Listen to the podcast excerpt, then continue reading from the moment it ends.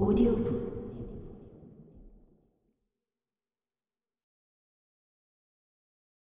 자기만의 방 여성 주체를 만드는 법 자기만의 방은 소설 못지않게 울프에게 유명세를 안긴 작품이다. 울프는 논객이었다. 그는 당대 사회에 대해 분명한 목소리를 냈다. 그러나 이런 주장은 사회를 향하기보다 그곳에서 주체적인 존재로 성장해야 할 여성을 대상으로 삼는다.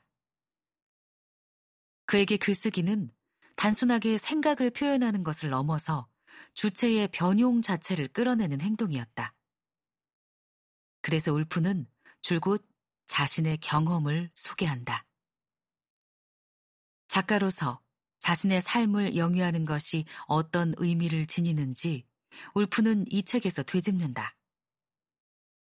사상가로서 울프의 면모가 오롯이 드러나는 작품이라고 할 수 있다.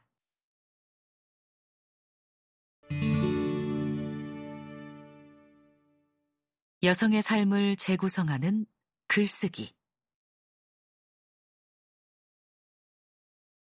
울프는 18세기 중간계급 여성 작가들의 출연을 십자군이나 장미 전쟁보다 더 중요한 역사적 사건이라고 언급했다.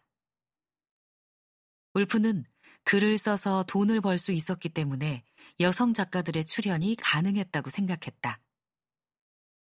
여기에서 울프가 제기하는 여성 작가를 가능하게 만든 중요한 요소는 원고료다.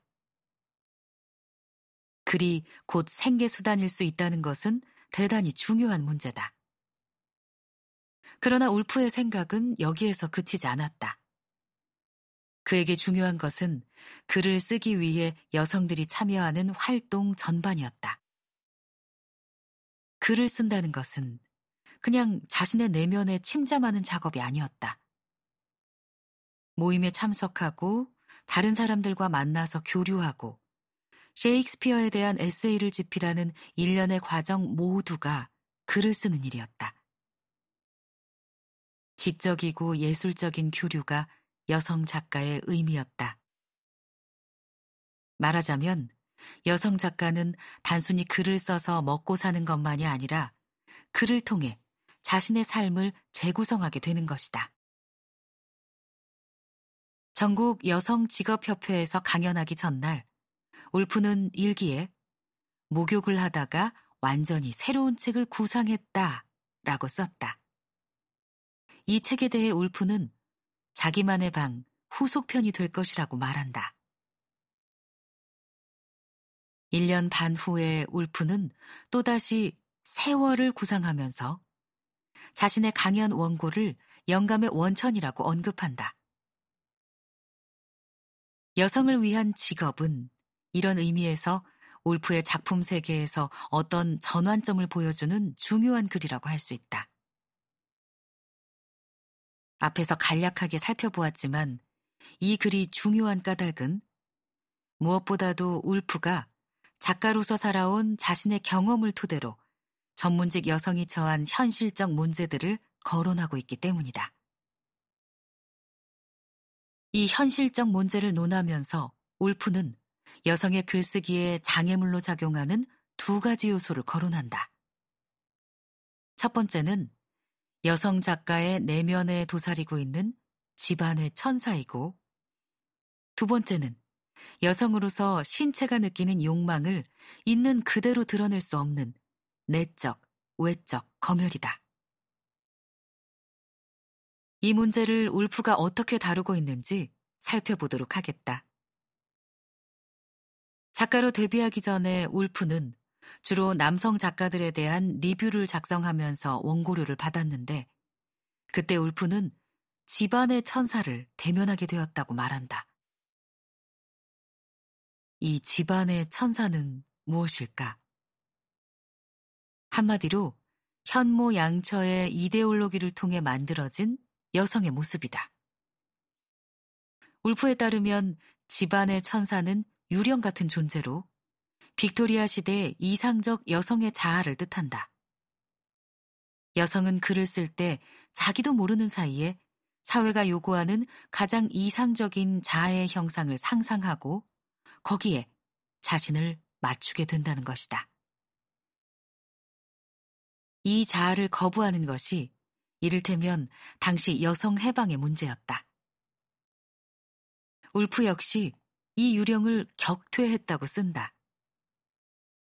그러나 이 유령을 제거하는 것만으로 문제가 해결되는 것은 아니라고 말한다.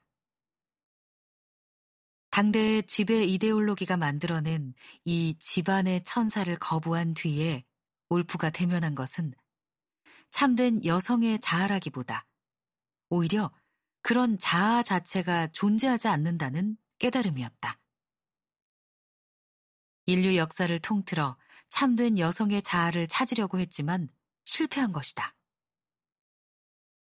여성이 주체적으로 자신을 표현한 적이 거의 없었기 때문이다. 이런 깨달음은 그에게 여성이란 무엇인가? 라는 근본적인 질문을 던지게 했다. 그러나 울프는 여성이 자기 자신을 표현하기 전까지 아무도 알 수 없을 것이라고 단언한다. 이런 발언은 두 가지를 생각하게 한다. 참된 여성의 자아는 여성 스스로가 만들어야 하며 글쓰기라는 표현 방법은 다른 자아를 만드는 방법이라는 사실이다.